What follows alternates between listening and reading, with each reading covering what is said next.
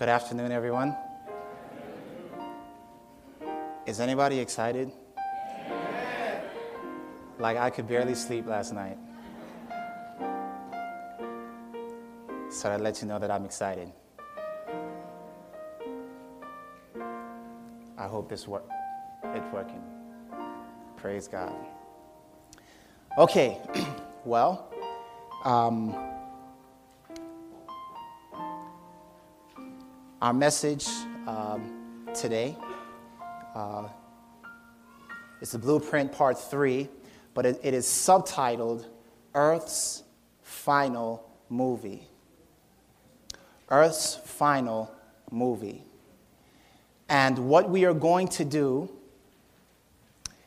is we are going to juice the entire Bible from Genesis to Revelation, focusing on the theme of the great controversy. Are you ready? Do you know what we're going to cover? We're going to cover everything. Um, I mentioned yesterday we will be covering today the sanctuary, the fall of Lucifer from heaven. We'll be covering the 2300 day prophecy, the 70 week prophecy, the 1260 year prophecy. We'll be covering the mark of the beast. We'll be covering the millennium. We'll be covering a lot. You're already thinking, I'm going to be here for like three hours. But what's the key word? Juiced. All right? Um, let me explain again why we are doing this. Because when you desire to put together a puzzle, you first must start with understanding the whole picture. And so, what we're going to do today is we're going to look at that big picture so that when the puzzle is broken down into pieces, we know what pieces go where. Amen? Do you have your notepads? Is your, are your hands ready to write? You're probably going to be writing profusely. Let's pray. Heavenly Father, speak to us now. Help us, Lord, to sit up, pay attention, and understand the greatest drama of the ages. Thank you, Lord for what you will do. In Jesus' precious name we pray. Amen. All right, so for those of you who have been here um, over the past couple of days, what we're going to do is I, I was uh, kind of giving you pieces of the puzzle, taking you a little step, uh, taking you to a certain uh, step, and then we went a little bit further. What we're going to do today is we're going to start from the very beginning. And for those of you who are here, you're going to be able to help me. Amen? That amen didn't sound convincing. You're going to be able to help me because you have seen part of the movie. Amen? amen? All right, so let's begin. Where do we go first? We're going to Ezekiel chapter 28. In Ezekiel chapter 28, and we're going to go through this very quickly. Ezekiel chapter 28. In Ezekiel 28, we read there in verse 14 about Lucifer. The Bible says there, Thou art the anointed cherub that covereth, and I have set thee so. Thou wast upon the holy mountain of God. Thou hast walked up and down in the midst of the stones of fire. Thou wast perfect in thy ways from the day that thou wast created, till iniquity was found in thee. In order to discover what a covering cherub was, where do we go? We go to the book of Exodus. And in the book of Exodus, chapter 25, we find there that Luke, that uh, uh, God had given the children of Israel a miniature model of the throne of God. It was in something called the sanctuary, and this sanctuary we understand to be the blueprint. In this sanctuary was what was called the most holy place. And in the most holy place, what was there? There was something called the Ark of the Covenant. And inside the Ark was the law of God, the Ten Commandments. And above the Ark was something called the what? Mercy seat. And on either side of the mercy seat, there were two angels called what? Cherubs. What was the job of each of these cherubs? They were to cover, but the word cover means to what? Defend or protect. Lucifer, therefore, was one of the two angels that stood in the very presence of God. Very good. What was Lucifer's job in heaven? He was protecting or covering or to be defending the very foundation of the throne of God, and that foundation would be what? The law of God. How do we know that? Because the mercy seat sits on top of the Ark of the Covenant, wherein is the law of God. You get that? So, from that blueprint, we look at the blueprint and we learn a lesson. Oh, the foundation of God's throne is His what? His law. Lucifer, who was to be uh, uh, guarding the very foundation of God's throne, the Bible says what was found in him? Iniquity. Now, what is iniquity according to 1 John chapter 3, verse 4? Transgression of the law. So Lucifer, who was supposed to be guarding the law, eventually does what? Turns against the law.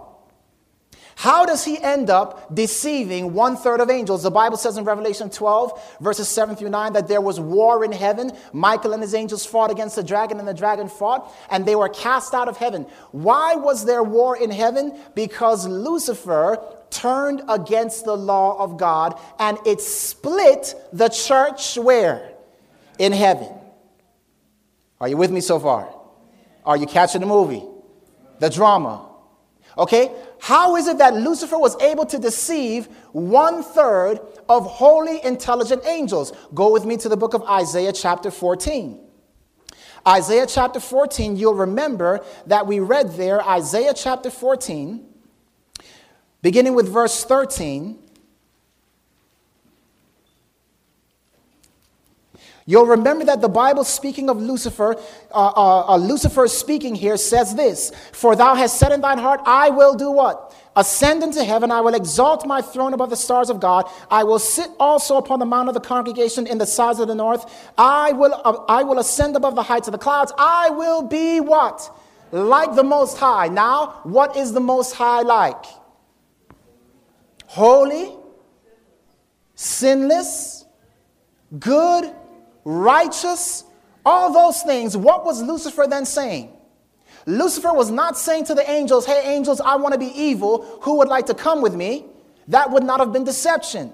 Lucifer's argument was, I can be righteous and holy and just like God without God dictating that to me through a law. We don't need a law in order to be righteous. So Lucifer's argument then was an argument of what we would call self righteousness. Self righteousness. And this is what deceived one third of angels. Because Lucifer again didn't say, I want to be evil. He was just saying, look, there are other ways to being righteous other than what God has said. There are other ways to being holy. We are already naturally holy and we don't need a law. Does that argument sound familiar today? Are Christians promoting that argument today? Of course, we don't need a law to be just like Jesus. We're under grace. We can be like Jesus without some law telling us how to do it. And so we, we progress in our storyline because we see that there was war in heaven, the devil and his angels are cast out, but they are not destroyed, they are not judged. And the question is, why are they not judged? Where do we go for our answer? What book? Come on. Okay, I'll help you. We're going to go to Deuteronomy chapter 19 Deuteronomy chapter 19, verses 16 through 19. Deuteronomy 19, verse 16 through 19, lays out a principle Here's what it says it says, If a false witness rise up against any man to testify against him that which is wrong, then both the men between whom the controversy is shall stand before the Lord, before the priests and the judges, which shall be in those days. And the judges shall make diligent inquisition, and behold, if the witness be a false witness and has testified falsely against his brother, then shall ye do unto him as he thought to have done unto his brother. What is the principle here? God lays out this principle that if controversy rises between two parties, there must be a what? A third party to discern or decide between the two. Why is that fair? It is fair because uh, if two people have a controversy, one cannot be the judge over the other. Does that make sense? So, take this principle back to heaven. When the devil and his angels rebelled against God and his angels, how many sides were there? Two sides. There was no third party. But God tells Lucifer, Lucifer, I'm going to lay you before kings. That's Ezekiel 28. I'm going to lay you before kings that they may behold you. You're going to be judged. And Lucifer scratching his head, going, Who are you going to get to judge me, God? Don't you know that all the universe is polarized into two sides? But God had a creation in store. Who would be the kings? that would ultimately judge Lucifer humanity. God creates Adam and Eve as kings, He gives them dominion over the world. In other words, beloved, humanity is to serve as the jury in this trial. Are you with me? God called humanity into existence for at least one reason to serve as the jury. Now, what were the three characteristics we learned about jury selection?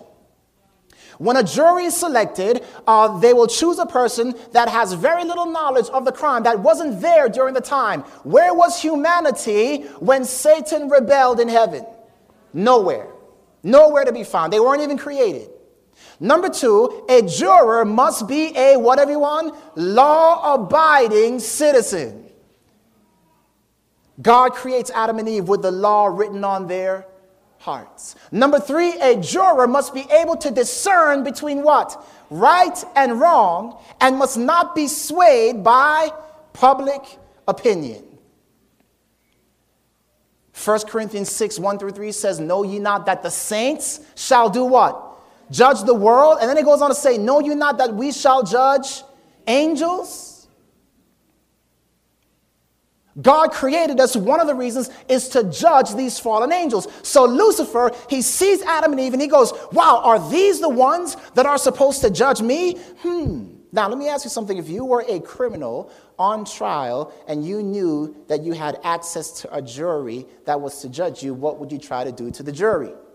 Bribe the jury. And guess what Lucifer does with Adam and Eve?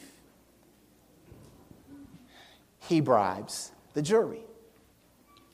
He says, You can be like gods, knowing good and evil. That word gods is may also be translated as judges. You want to be a real good judge? Eve, you want to be a real good judge? Eat from this tree. Then you'll really know the difference between good and evil. Did Eve know the difference between good and evil? Did she know the difference between good and evil? Of course she did. The devil lured her with something she already had.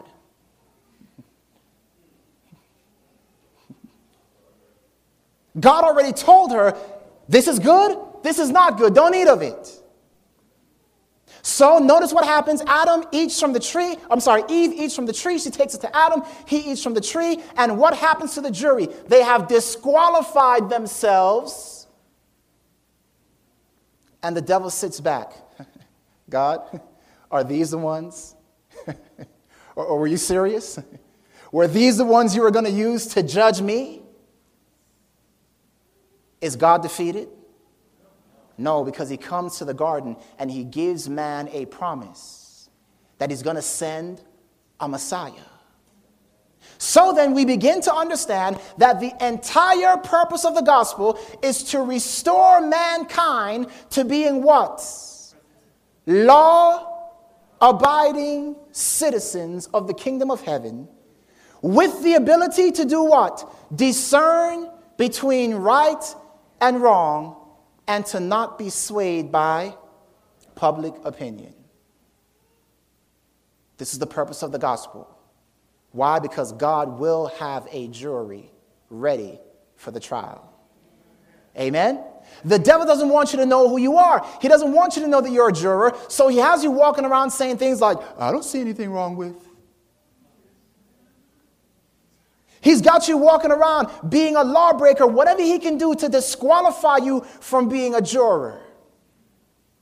So we're going to fast forward a little bit, and we now come down to the book of Exodus. And in the book of Exodus, what we find is in Exodus 25 8, God says to the children of Israel, Let them make me a what? Sanctuary that I might do what? Dwell among them. Now, why is God giving Israel this sanctuary? Here is the answer because the sanctuary is a blueprint of the plan of salvation. Imagine with me, if you will, the devil is like, ah, this earth is my territory. I own the whole thing. And all of a sudden, there drops this thing on earth called the sanctuary. And the devil's going, wait a minute.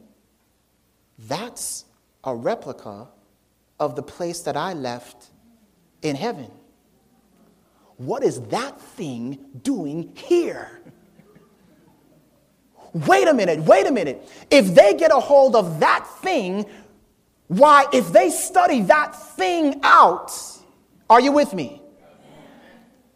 And so, God is giving to man this blueprint of the plan of salvation in this sanctuary, in this special little building, contains the blueprint for the salvation of all humanity. How do you think the devil feels about that blueprint? In that blueprint is explained the fall of Lucifer from heaven. It reveals him for who he was, a covering cherub who was to be defending the law of God but turned away from it. It reveals the, it reveals the origin of sin and the result of sin. And so now we begin to see that the conflict in the Old Testament is that the devil wants to destroy what? The blueprint and the people that possess the blueprint. What does God want to do? God wants to use Israel to take that blueprint of the plan of salvation to where? The whole world. So, we're forwarding our way through the Old Testament because now we understand that all the, all the stories of the Old Testament revolve around the children of Israel getting set up in the promised land so, they, so that they could build a proper temple so that when Jesus comes, the reception of Je- the, the, the plan of salvation could be made known to all the world. But what ends up happening with Israel? They begin to rebel against God. Is that right? And as they are rebelling against God, God is sending prophet after prophet, warning them listen, remember what I've called you for. I've given you this sanctuary to be a blueprint of the plan of salvation to the whole world. And I'm calling you to live according to the, to the principles found in that sanctuary blueprint. But the children of Israel began to turn away from the principles of righteousness. And as a result, what happens? They are taken into captivity and their temple is what? Is destroyed. They are in Babylonian captivity. A prophecy comes. It's our first of three major time prophecies in the Bible. It is a prophecy of the 70 weeks. What does God tell Israel in that prophecy? He says, Listen, Israel, I'm about to let you go back to your city. And I'm also going to allow you to rebuild the temple. But I want to let you know that in a certain time period, and what would that time period be? 70 weeks or what? 490 years. In that time period, I want you to know that the Messiah is coming. If you mess up again, remember our analogy yesterday? We said, imagine the sanctuary as a football. And God says, I'm giving you the football. Your job is to take it down the field. If you fumble the ball,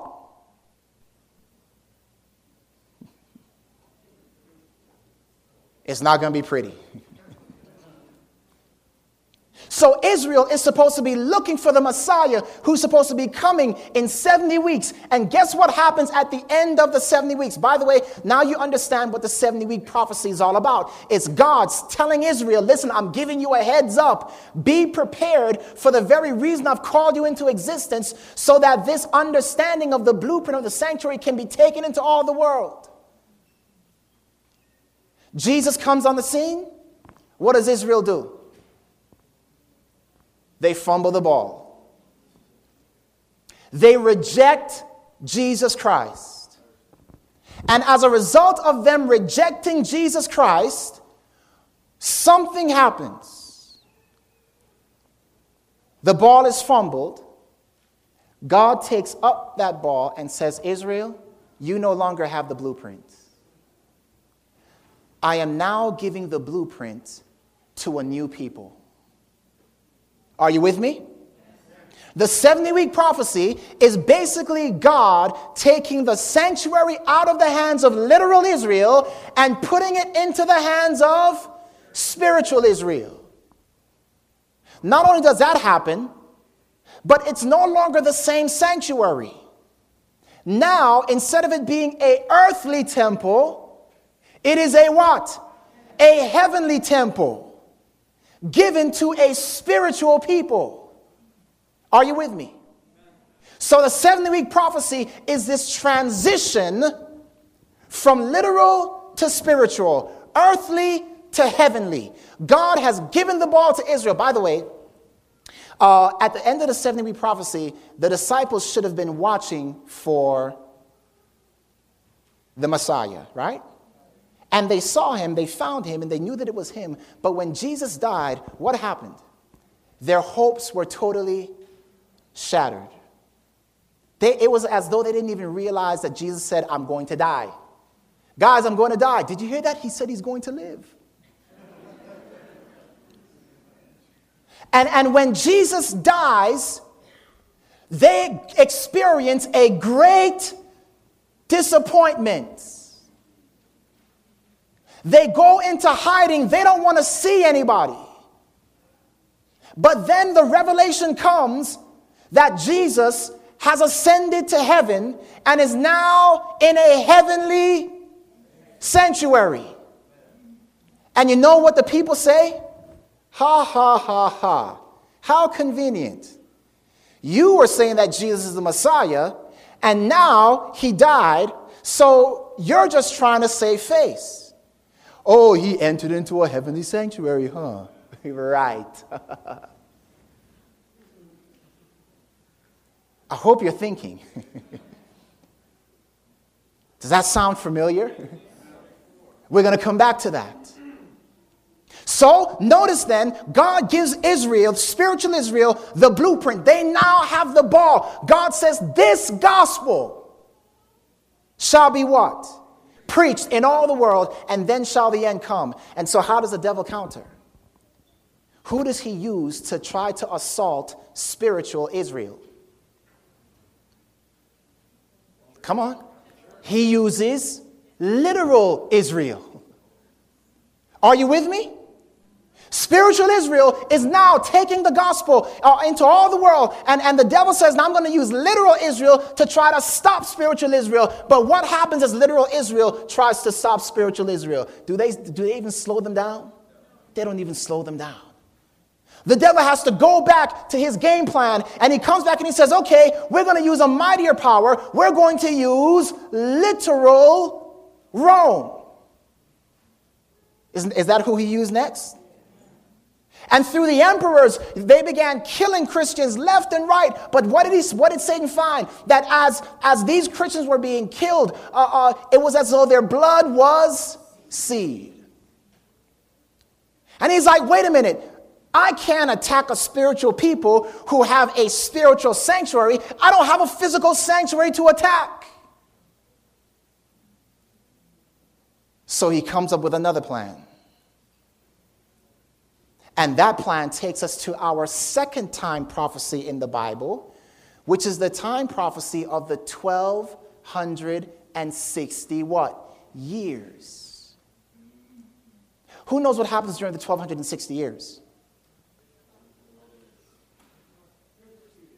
the devil now uses a new power. He's no longer using literal Rome, he is now going to use spiritual Rome.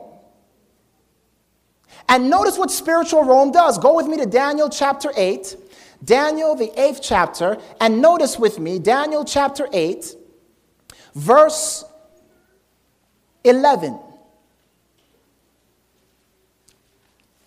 The Bible says, Yea, he magnified himself even to the prince of the host, and by him the daily sacrifice was taken away, and the place of his sanctuary was what? Cast down. So here's a question, guys. What does the devil do? He uses spiritual Rome to attack what sanctuary? The sanctuary where? In heaven. You say, Pastor, how did he do that? In an amazing way. Are you ready for it? you see our diagram up here? I want you to look at that altar of burnt offering. That altar of burnt offering represents the sacrifice of Christ. You know what? You know how the devil attacked the sanctuary? Here's what he did The one time sacrifice of Christ is not sufficient. We have power to sacrifice Christ over and over again in the Eucharist. Are you with me? We have the power. Every time we break this bread, Christ is being called out of heaven and being sacrificed again. His one time sacrifice was not enough. How about the laver?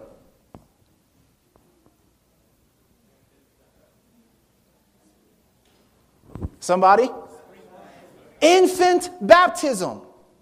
You don't need to repent in order to be baptized. Just sprinkle the baby and the baby will be all right.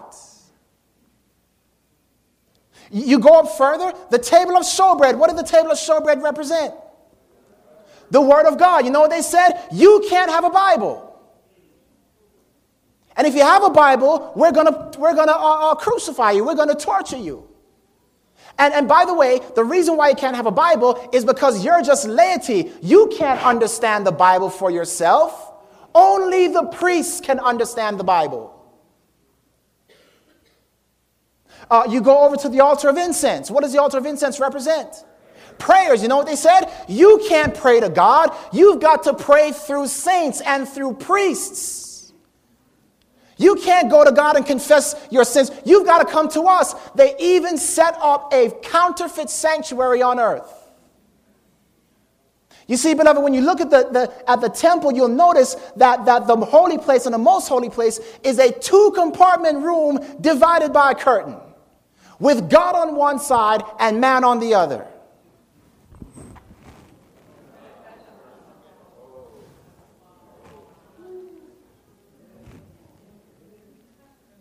They set up a counterfeit called a confessional booth. Two compartment room with a man sitting in the place of God, hearing the confession of sins. The seven branch candlestick represents letting your light what? Shine. They were intent on putting out the light of the true church of God. And by the way, that represents witnessing. You know how, that, you know how they witnessed? Convert or burn. That was their witnessing. And if you were to go up into the most holy place, what did you have there? You had the, the divine glory of God. They said, hey, God is in the form of a man on earth. The Father a counterfeit father. Are you with me? Not only a counterfeit father, but we're going to go into the foundation of God's throne and we're going to change the Sabbath from the seventh day of the week to the first day of the week. Man, what, you know what? It's as though the church, it's as though the devil intercepted the blueprint and began going down the other, going the opposite direction. And so now this brings us to our third prophecy. By the way, there is, there is really, you know, the 20, what is our third prophecy? You, you kind of, I kind of just said it. What's the, the 2300 days? Do you realize that the 70 week prophecy, the 1260 year prophecy, and the 2300 day prophecy, they're actually all one prophecy? The 70 week prophecy is simply the first part of the 2300 days. The 1260 describes the devil's counterattack upon the sanctuary in heaven. What does the 2300, uh, 2300 day prophecy state? Unto 2300 days, then shall the sanctuary be what? Cleansed or restored to its rightful place. How many of you get the significance of the 2300 day prophecy? What is God saying? He's saying in 2300 days, the truths that were lost during the 1260 years will be restored. Okay, now, are you ready? How did God begin to restore these truths? This is, this is absolutely amazing. Well, here we go. In the 1300s, God brought a man on the scene by the name of John Wycliffe. Anybody know what Wycliffe did? He translated the what? the Bible into the language of the common people. Praise God for John Wycliffe. Amen. What article of furniture did Wycliffe restore? The table of showbread. Somebody say amen. In the 1400s, there's a man born by the name of Martin Luther. And in 15, I believe it's 15, I don't remember exactly what year it was. Somebody help me out. What year? 15. 1517, Martin Luther begins the Protestant Reformation. He restores the truth that Christ's sacrifice is sufficient. His one time sacrifice is sufficient for salvation. We are saved by faith and not by beating ourselves and doing all the things that the church had said this is what you need to do to be saved. So, John, so Martin Luther, who, by the way, is a founder of what movement? The Lutherans not only builds on the Word of God, but restores the altar of sacrifice. In the 1500s, there's another man that comes on the scene by the name of John Calvin, who is the founder of the Presbyterian movement. And Calvin is known as one of the most prolific authors on prayer. You don't need to go to man to confess your sins. You can have direct access to God. Praise God for John Calvin. God was using these individuals to restore truth by truth. So here you have uh, uh, uh, uh Wycliffe, the table of showbread, Martin, the altar of sacrifice, uh, um, uh, Wycliffe, the, the, the altar of incense, prayer. In the 1600s, oh boy. In the 1600s, there's a man that comes on the scene by the name of John Smith. John Smith is known as the founder of the Baptist movement. Guess what John Smith restores? John Smith says, wait a minute, you can't sprinkle somebody and they be truly baptized. They've got to be baptized fully immersed. What article of furniture is restored? In the 1700s, God raises up a man by the name of Wesley of the Methodist movement. And John Wesley is known for his desire to take the gospel into all the world. He begins missionary movements. And guess what? That seven branch candlestick that had been so long shut out by the church of Rome is now restored. So,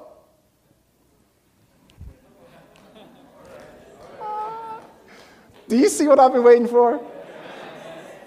Do you see? Can I just get excited up here just for a moment? I, just let me not say anything. Just let's just wallow in the ah.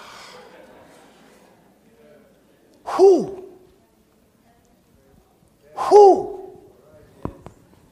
Can somebody say who with me? Who?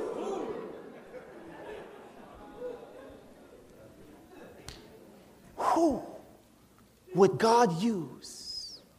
What movement would He bring on the scene? What truth was left to be restored?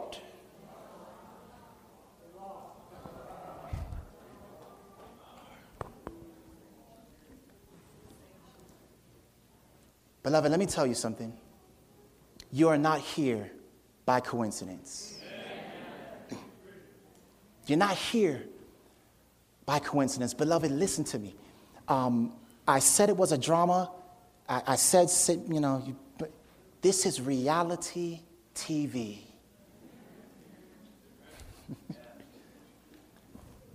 Beloved, listen to me. It, it, it's, it's as though you know, the devil had intercepted the ball and was running down the field, and he was like, Yes, we're going to make it. And, and when Wycliffe comes upon the scene, it was like a fumble. Wycliffe took that, took that ball and began to run in the opposite. Can you imagine the angels going, and, and, just when it seemed like Wycliffe was about to fall, he hands it off to Luther. yes! And the devil's like, Get Luther, get him. Can you imagine him screaming, Get him? And Luther hands it off to Calvin. And Calvin hands it off to Smith. And Smith hands it off to Wesley. And beloved, listen, do you, I, I, I don't know if you know something.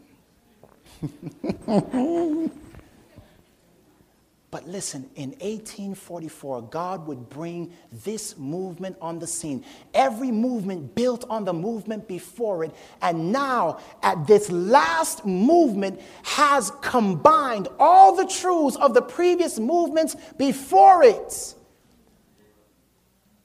And again, God says, This gospel Understand now, beloved. You see, when, when, when, when, when Jesus left this earth, he said, This gospel shall be preached in all the world. And the, the, the early church took that gospel and they began running. But something happened because that gospel did not get into all the world. The, the, the blueprint was intercepted. And so, for hundreds of, of, and hundreds of years, it was just one thing being restored at a time, at a time, at a time. But now, in 1844, this gospel has been fully restored, and God gives this church the three angels' messages. He says, Your job, your mission is to take the ball into the end time. I mean, the end zone. Same thing. And beloved, listen to me. In Revelation chapter 10, the Bible says that an angel is seen standing on the sea and the earth, and he raises his hands to heaven and he says, he swears that there is time no longer. You and I understand that to mean prophetic time. After the 2300 day prophecy, there is no more time prophecy. You know what that means? Beloved, there is no time left on the clock.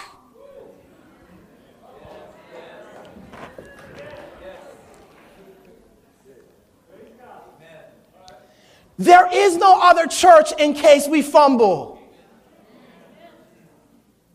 I want you to understand how much is at stake. The angels are on their feet because the clock has run out of prophetic time.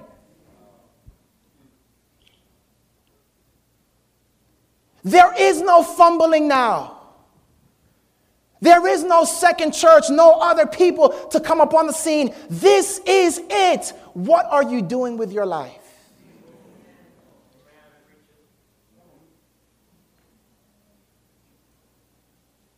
And so God's last day people have this ball, this blueprint, and now their mission is to take this gospel into all the world. You have the first angel's message calling a people back to, to, to worshiping God and to honoring his, his law. You have the second angel's message, which begins to reveal all the errors that have come into the church through Babylon. And then you have that third angel's message that says, if any man worship the beast and his image, he will perish. Beloved, the three angels' messages is designed to, to, to reach into all the world with one simple point. You see, beloved, listen, the Adventist message is the very same message as the message of Noah. As it was in the days of Noah, so shall it be in the days of the Son of Man. What was Noah's message? Get in the ark.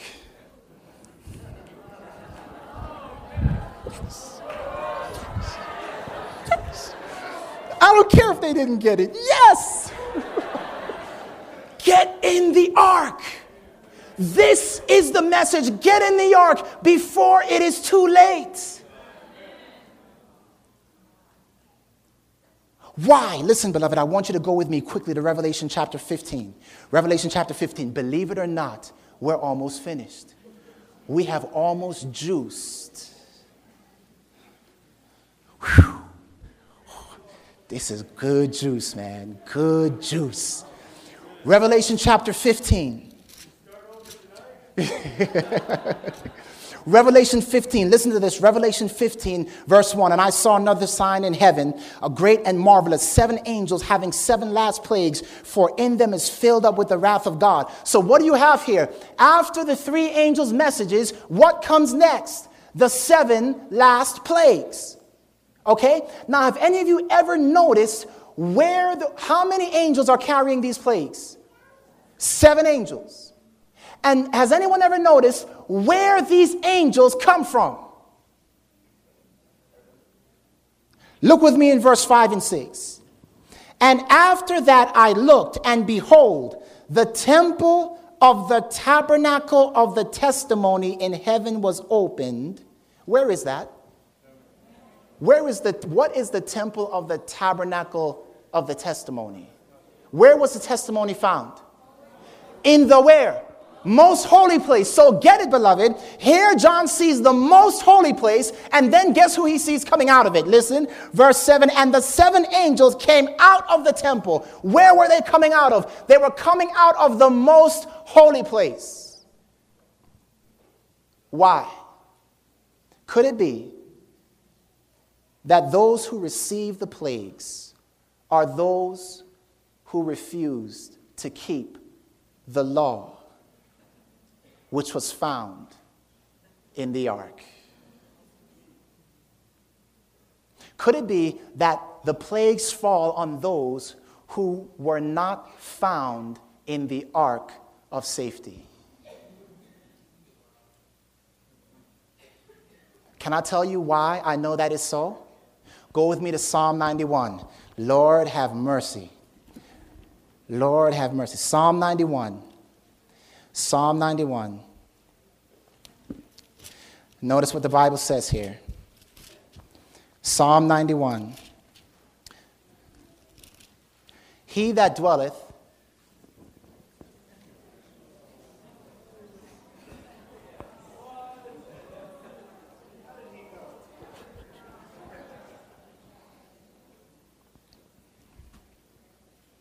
He that dwelleth in the secret place of the Most High shall abide under the shadow of the Almighty. I will say of the Lord, He is my refuge and my fortress, my God, in Him will I trust. Surely He shall deliver thee from the snare of the fowler and from the noisome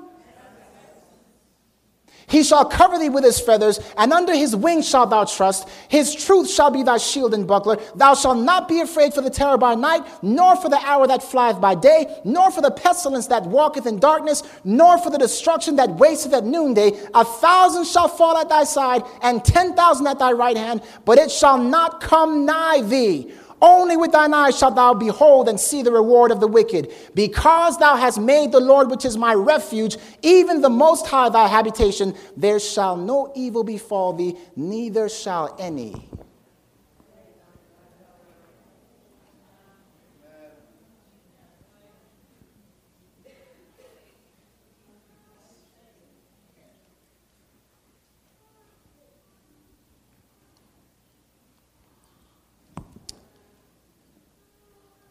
Jesus comes. Amen. Who's he coming for? He's coming for his jury. He didn't. No, he didn't. Remember, 1844 began jury selection. That's what 1844 was jury selection. Who will be found worthy to enter the Supreme Court of Heaven to sit on the jury? So Jesus comes back and he gathers his saints, and the Bible says that judgment was given unto them. This is when we judge the world and angels. The wicked are dead upon the earth, the righteous are in heaven, and we are doing what during the 1,000 years? We're doing jury duty. Are you with me? And now, beloved, we get to the end of the millennium, and you know what happens, right? We come down, the wicked are resurrected, and then you didn't know this. But at that moment, when the wicked are resurrected and they see the city of God and they try to, uh, uh, uh, they go up to try to take the city, and then the, the throne of God appears and they freeze in their tracks, do you know what the world turns into at that moment? It turns into the largest movie theater this world has ever seen. I want to read it to you from the writings of Ellen White, and we'll close. As soon as the books of record are opened, and the eyes of Jesus look upon the wicked, they are conscious of every sin which they have ever committed. They see just where their feet diverge from the path of purity and holiness, just how far pride and rebellion have carried them in the violation of the law of God. The seductive temptations which they encouraged by indulgence in sin, the blessings perverted, the messengers of God despised, the warnings rejected, the waves of mercy beaten back by the stubborn, unrepentant heart, all appear as if it were written in letters of fire. Above the throne is revealed the cross, and like a panoramic view appear the scenes of Adam's temptation and fall. Do you understand what I just read? The entire world will be, as it were, at the largest movie theater ever. And look at what God begins to unfold. The scenes of Adam's temptation and fall the successive steps in the great plan of redemption, the Savior's lowly birth, his early life of simplicity and obedience, his baptism in the Jordan, the fast and the temptation in the wilderness, his public ministry, unfolding to heaven's most precious blessings, unfolding to men heaven's most precious blessings, the days crowded with deeds of love and mercy, the nights of prayer and watching in the solitude of the mountains, the plottings of envy, hate, and malice, which repaid his benefit, which repaid his benefit benefits. The awful, mysterious agony in Gethsemane beneath the crushing weight of the sins of the whole world, his betrayal into the hands of the murderous mob, the fearful events of that night of horror, the unresisting prisoner, forsaken by his best loved disciples, rudely hurried through the streets of Jerusalem, the Son of God exultingly displayed before Annas, arraigned in the high priest's palace, in the judgment hall of Pilate before the, the cowardly and cruel Herod, mocked, insulted, tortured, condemned to die, all are vividly portrayed. Nobody can turn away from the scene. And now, before the swaying multitude, are revealed the final scenes the patient sufferer treading the path to Calvary, the Prince of Heaven hanging on the cross, the haughty priest and the jeering rabble deriding his expiring agony, the supernatural darkness, the heaving earth, the rent rocks, the open graves, marking the moment when the world's Redeemer yielded up his life. The awful spectacle appears just as it was. Satan and his angels and his subjects have no power to turn from the picture of their own work. Each actor recalls the part which he performed. What part are you performing? Did you know that you were an actor? Did you know that there's a camera rolling? Reality TV?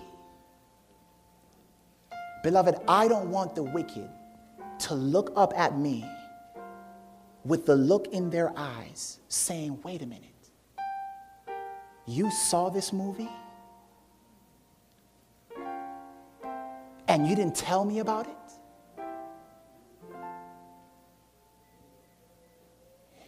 You told me about all the movies that were coming out in Hollywood. You the one that invited me to to see the 18. You didn't tell me about this movie and you saw the preview? Beloved, do you want the wicked saying that to you? In fact, they might be saying that like to you. I mean, they might not be looking at you in the city. They might be like looking at you like, what? You have me out here? What? Beloved, do you want the wicked saying to you, Why didn't you tell me? This was the most important movie of all existence, and you didn't tell me. Beloved, you've seen the picture. What role will you play? What role will you play? Heavenly Father, we have juiced the Bible. We have seen the big picture. Lord, you have told us through your prophet that in these days we will need to understand the truth in a shorter time simply because the time is short. Father, we are living in a time where there is no more time on the prophetic clock. Angels are on their feet, watching to see the ending of this final run. Lord, let us be faithful Forgive us for the parts we have played in drawing people away from your kingdom. Lord, seal this vision in our minds that we may share it with zeal with those around us. In Jesus' precious name we pray. Amen.